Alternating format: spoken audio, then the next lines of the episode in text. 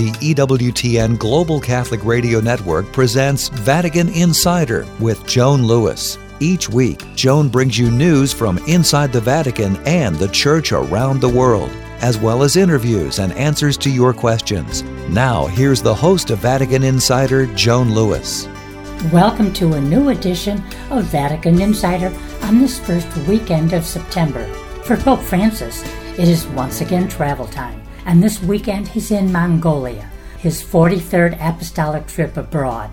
In what is normally the interview segment of Vatican Insider, I've prepared a special about papal trips, telling the story of the behind the scenes preparations that go into such a massive undertaking.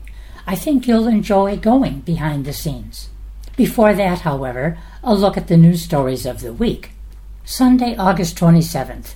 Pope Francis led the recitation of the Angelus Prayer in St. Peter's Square, and he invited Christians to renew their trust in the Lord, cultivating his presence through the Word and the sacraments. After reciting the Marian prayer, Francis spoke about his upcoming apostolic journey to Mongolia from August 31st to September 4th.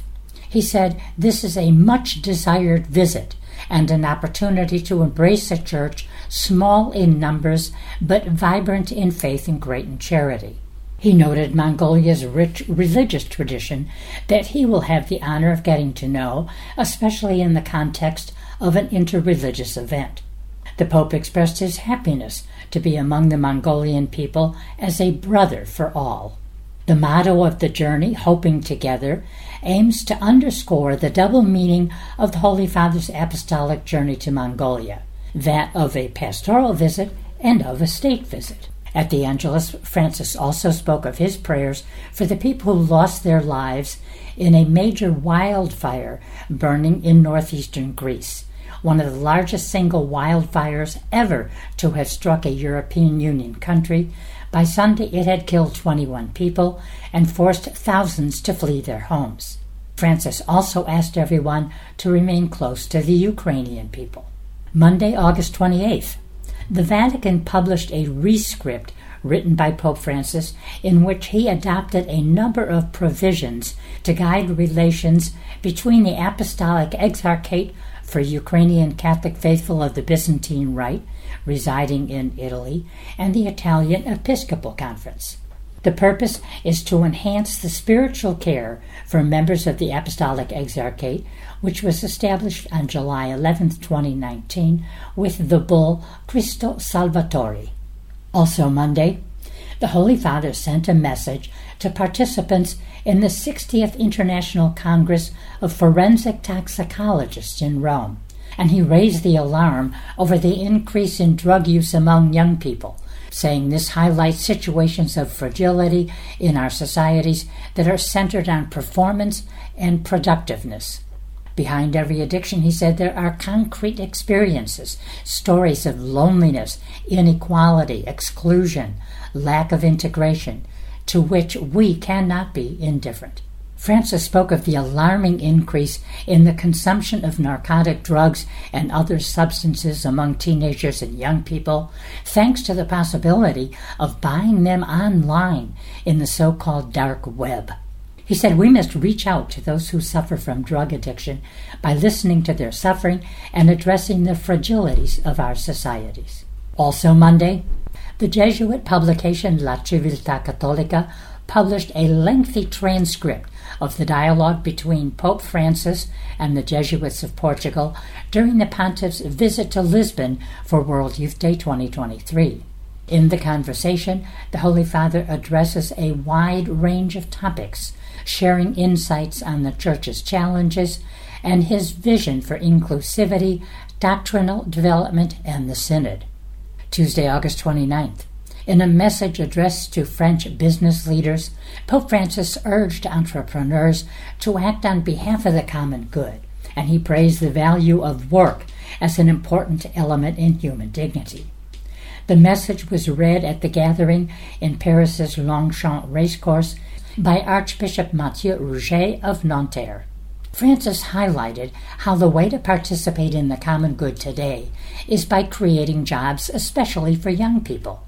Put your trust in young people, he said. Every new job created is shared wealth, which does not end up in the banks producing financial interest, but is invested so that new people can work and make their lives more dignified.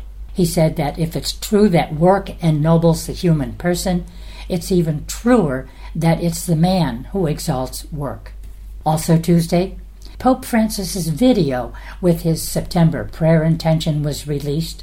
That intention is let us pray for those people on the margins of society in subhuman living conditions that they may not be neglected by institutions and may never be cast out. Wednesday, August 30th. During his general audience in the Paul VI Hall, Pope Francis praised the apostolic zeal of St. Kateri Tekakwitha, first Native American saint of North America, saying her faith began in her family and her sufferings drew her to the cross, and her ordinary holy actions offer a powerful example. He noted that Kateri, born in upstate New York, was the daughter of a Mohawk chief and an Algonquin Christian mother who taught her to pray and sing hymns to God. Many of us have also been introduced to the Lord for the first time in the family, especially by our mothers and grandmothers, the Pope said. He said evangelization often begins like this, with simple, small gestures, like parents helping their children to learn to talk to God in prayer and telling them of His great and merciful love. The Holy Father also invited the faithful to pray for his journey to Mongolia. Thursday, August 31st. The papal plane left Rome's Fiumicino airport at 6:30 p.m. for the nine and a half hour flight to Mongolia, landing shortly before 10 a.m. local time on Friday, September 1st. EWTN's Courtney Mares reported that when he got off the plane at Genghis Khan International Airport, Francis was welcomed by Mongolia's foreign minister and a young woman who offered the Pope a cup of traditional Mongolian dried curds. This boiled yogurt specialty is made from the milk of cattle, yaks, and camels, and it symbolizes the nomadic culture of the Mongolian people as one of their most common travel provisions. Well, that's it for the news this week, but follow the papal trip on EWTN TV and on EWTN social media, YouTube, etc. Now, Stay tuned for my special on the behind the scenes of preparing a papal trip.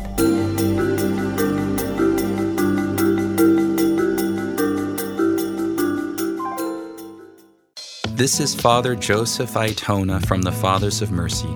We need Catholic radio to spread the truths of Jesus Christ and His Church the more we feed our souls with good, solid, orthodox content, which is faithful to the magisterium of the Church, the more we can love God and spread that love to our neighbor. The world needs EWTN Catholic Radio now more than ever.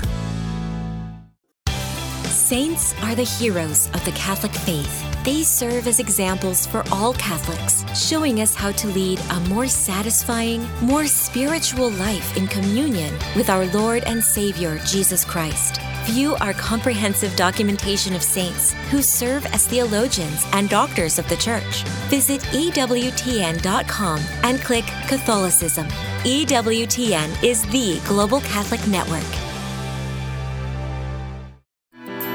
Welcome back to Vatican Insider. Here's Joan Lewis. Welcome to Vatican Insider and a special I've prepared for you this week on Pope Francis's trip to Mongolia. Actually, it's about the background, the making, the preparation that goes into a papal trip. So I hope you enjoy some of the anecdotes and stories and perhaps a little bit of trivia here and there. When Pope Francis departed from Mongolia on August 31st, it was the start of his 43rd trip abroad since his election in March 2013. He has visited 12 countries in the Americas, 11 in Asia, and 10 in Africa. One interesting note so far, the big numbers winner in papal trips is St. John Paul. During his almost 27 year reign, Pope John Paul II, nicknamed the Pilgrim Pope, made 104 foreign trips, more than all previous popes combined. In total, he logged more than 725,000 miles, a total distance equal to 28 times the circumference of the Earth or three times the distance from the Earth to the Moon. Pope Benedict XVI made 25 foreign trips. The last one, before his February 2013 resignation, was to Lebanon in September 2012. Now, how exactly are papal trips planned? I've often been asked about the behind the scenes work in the making of a papal trip, and I thought I'd tell you about that today. I offer a general overview of plans and a specific look at some things like how the liturgical side of an apostolic trip is readied by the Master of Liturgical Ceremonies of the Supreme Pontiff. Everything looks so easy when you see an event unfold before your eyes on television or in person. But untold numbers of people are involved in massive undertakings, such as papal trips, and they are almost always the unsung heroes of the front page news stories. Months of preparation by dozens of people go into the planning and execution of a trip abroad so that all events, from the landing of the Pope's plane to the arrival of luggage to ground transportation, security, meals, meetings, and liturgical celebrations, run smoothly. While they're important for the successful undertaking of a papal trip, such preparations are secondary to the primary pastoral nature of these apostolic visits. In the weeks and months that precede a trip, Vatican and local ecclesial officials meet, both in the Vatican and on the site of the planned visit, to determine physical locales and timetables for encounters and liturgical functions. In a so called dress rehearsal of the Pope's trip, they usually visit each spot the Pope will visit in order to judge the distance to be traveled between two points, the time needed to cover it, and the length of the ceremony involved. The people involved are usually the apostolic nuncio or papal ambassador to a country and the bishop or bishops of the diocese or dioceses visited, as well, of course, as Vatican officials. Often, for example, the advance team will walk the distance between a car the papal vehicle, and the entrance to a church or other building to see how long that takes. Of course, any impromptu handshaking by the Pope can ruin a well timed schedule, as we have seen with Pope Francis. Now, Pope Francis's recent mobility issues have brought about some changes. He no longer climbs the steps of the papal plane, but rather, seated in a wheelchair, he is brought by an elevator to the passenger level of the plane. Now he normally is brought to venues in a wheelchair. He will often stand to deliver an address, although often a microphone is brought to where he is seated, including for masses. In the early stages of planning a papal visit, relatively few people are involved.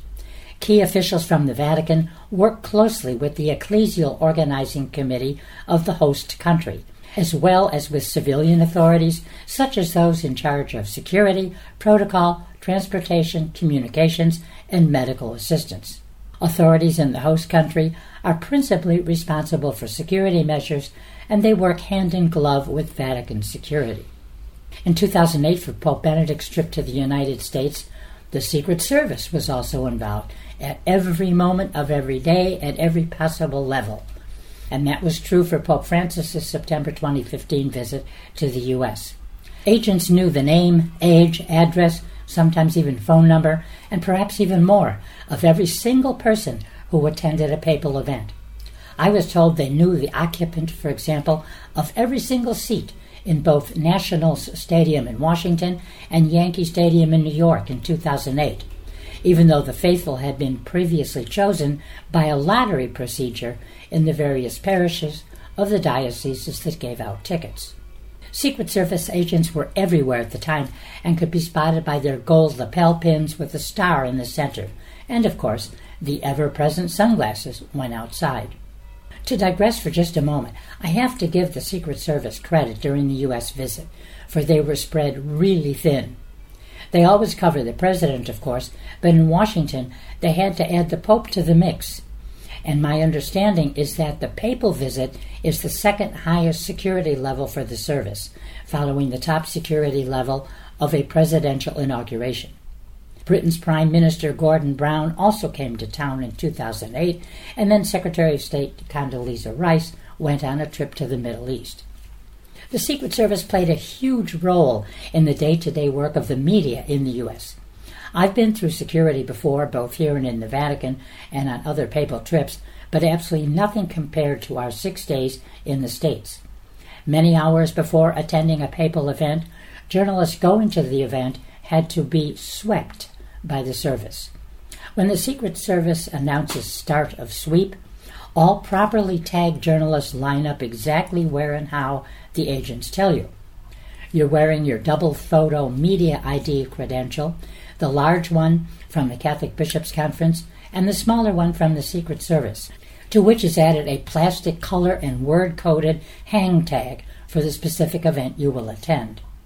For example, our hang tag for Dunwoodie Youth Rally was yellow with RLY9 written on it, Rally 9. All cameras and camera equipment, tripods, lights, cables, etc., and all computers are put on the floor against one wall of the corridor, and the owners of those items line up on the opposite wall. Laptops and cameras must be open and working. Journalists then proceed to a separate room where there is airport style security. Pockets emptied of keys, coins, etc. We wait in a holding room until our group is finished, after which we reclaim our belongings that were checked out, that is to say, swept, by a canine and by other electronic equipment. This is done usually five to six hours before the start of an event. Relatively similar precautions take place in other countries, but not at this level.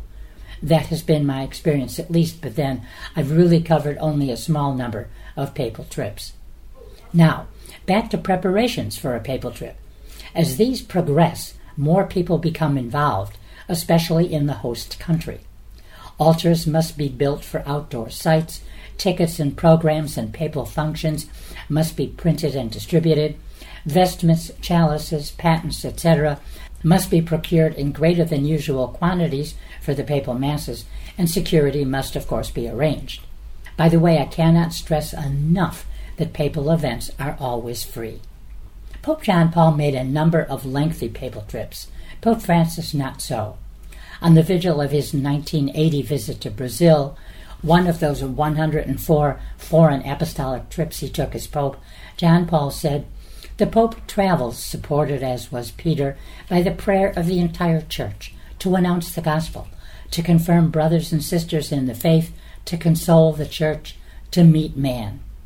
These are trips of faith, he said, of prayer, which always have at their center the meditation on and proclamation of the Word of God, the Eucharistic celebration, the invocation of Mary. These trips are also occasions, said John Paul, for an itinerant catechesis, for an extended announcing of the gospel and the apostolic magisterium to all corners of the earth. They are trips of love, of peace, of universal fraternity. In these meetings of souls, even in the immense crowds, one sees that charism of today's Petrine ministry on the paths of the world. This and only this is the scope of the Pilgrim Pope, even if some would like to attribute other motives. This is the apostolic way, Peter's way, and Paul's way, said John Paul. The technical means at our disposition today facilitate this method. Pope John Paul at that time also underlined that his pilgrimages to the local churches serve to demonstrate the place they occupy in the universal mission of the Church, and to underline the particular nature they have in building the universality of the Church. Now, how does a pontiff decide when and where he will travel? All invitations that come to the Vatican from local churches are studied and evaluated. Many factors are contemplated before a decision is made, although two can especially influence a choice geography, that would include weather, and special events. In addition, civil and religious leaders often invite a pope to visit their country during a meeting in the Vatican. A pope and his aides often seek areas to which he has not previously traveled, look at the climate of a potential destination, and they look at whether a country will be host to an international event, such as a Eucharistic Congress or World Youth Day. In addition to the invitation of a local church, there must also be an invitation, or at least the consent, of the host country's government. Papal trips are always intended to be pastoral, not political, though a papal speech may well reflect knowledge of the political, economic, and social issues in the host country. Popes always reside in ecclesial buildings, the nuncio's residence, a bishop's residence, rectories, seminaries, or religious houses. The Pope never stays in a government building, guest house, or hotel, nor does he travel with government leaders or take part in official government banquets. Pope John Paul did stay in a hotel in Baku, Azerbaijan in 2002. There was no bishop in Azerbaijan, therefore, no bishop's residence. At the time, believe it or not, there were only about 120 Catholics in the country. Once it's been decided where the Pope will travel, it's then determined how long he wants to be in a country and at what time of the year he will visit. A primary consideration in planning trips are previously scheduled appointments in the Vatican or annual celebrations such as Christmas and Easter. When the final papal approval is given, other Vatican offices move into high gear, including that for liturgical celebrations and the Holy See Press Office. The Pope now starts to work on the speeches, greetings, and homilies that he will give in the course of a trip. Often he personally writes or dictates the guidelines and outlines of every discourse, although some speeches he may write in their entirety. Aides, assisted by background material from the Secretary of State on the country's social and religious situation, will often write the speech in the language in which it will be pronounced.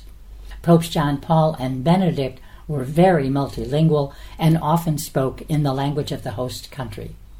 Pope Francis's addresses are usually given in Italian or Spanish. And as we have seen, Pope Francis has been known to put the written speech aside and speak off the cuff for long or short periods. After a site has been chosen, a papal advance man and perhaps some assistants travel to the host country or countries. Normally, only a few visits are required, as local prelates also come to Rome. Telephone calls, faxes, and emails do the rest. Years ago, when I spoke to Father Roberto Tucci, later Cardinal Tucci at Vatican Radio, he had been the Pope's advance man for years. He told me he had traveled so often to so many places for papal trips that when people saw him, even when he was in a place on his own vacation, they automatically assumed the Pope was coming. You have to love it. At the end of our talk about St. John Paul's trips, I asked Father Tucci if the Holy Father had any special dietary needs or requests. He said, no ice, no spice. So no cold beverages. And if they were cold, John Paul put his hands around the glass to warm it up. And no spicy food. Tasty, yes. Hot and spicy, no. Obviously, any special dietary preferences or allergies are reported to those in charge of preparing meals for a pope. Immediate preparations for a papal visit also include the meetings with the commercial airlines that transport the Pope and his entourage. The Italian airline ITA, ITA, replaced Alitalia fairly recently and now accompanies the Holy Father on the first leg of his destination. Often, a carrier of the host nation accompanies the Pope back to Rome. One section of the plane is always for the Pope and his entourage, and the economy section is for journalists. The papal entourage usually numbers about 30 people, the Cardinal Secretary of State, other officials from the Secretary of State who speak the languages of the country to be visited, the prefect of the papal household, the Pope's private secretary, his physician, the director of the Holy See press office, and an assistant, several members of the Swiss Guards and the Pontifical Gendarmerie, and staff from Vatican Radio often curial cardinals who are from the host nation and other cardinals who have ties to that nation are included.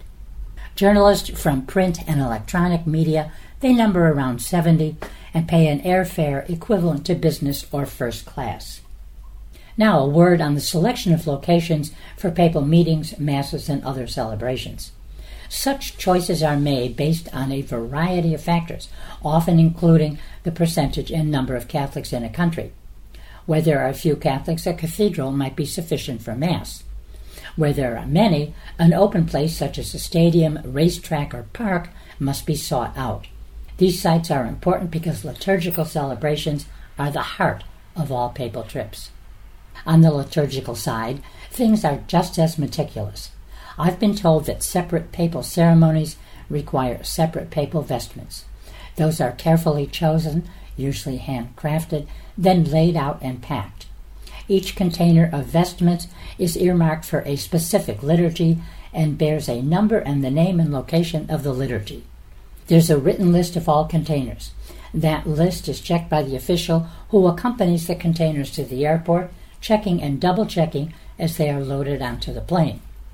Another official is at the arrival airport, and they too check and double check all vestment containers as they come off the plane. In setting up daily schedules for the pontiff, there's usually a threefold objective not to arrange events before 8 a.m., to set aside some time after lunch so the Pope and his entourage can rest, and to conclude the day's public events by 9 p.m. when possible. A Pope's spontaneous forays into crowds, of course, can often force modifications in well planned schedules. One very visible part of the Holy Father's land travels is the large white vehicle that has come to be known as the Popemobile. Not a Vatican invention, the Popemobile appeared during John Paul's first trip to Mexico in 1979. Other countries adopted the idea and, over time, made changes and improvements. Some of these Popemobiles have been sent as gifts to the Vatican, two from Spain, for example, and these in turn are often sent to countries in advance of a visit in order to avoid an unnecessary expense. As we've seen in Rome and on trips, Pope Francis often employs more humble vehicles, often an almost anonymous sedan. If a papal trip seems smooth, it's because it was well planned and beautifully executed, like a well choreographed ballet. Does the Pope need to show his passport, as most mortal travelers do at international borders? The papal passport has a white leather cover and bears the number one. But usually, the Holy Father's smiling face is enough ID. Well, I hope you enjoyed that brief look behind the scenes, the making of a papal trip. For more information on these stories or to check out Joan's blog and to ask her a question, go to EWTN.com. That's EWTN.com. Thanks for listening to Vatican Insider on the EWTN Global Catholic Radio Network.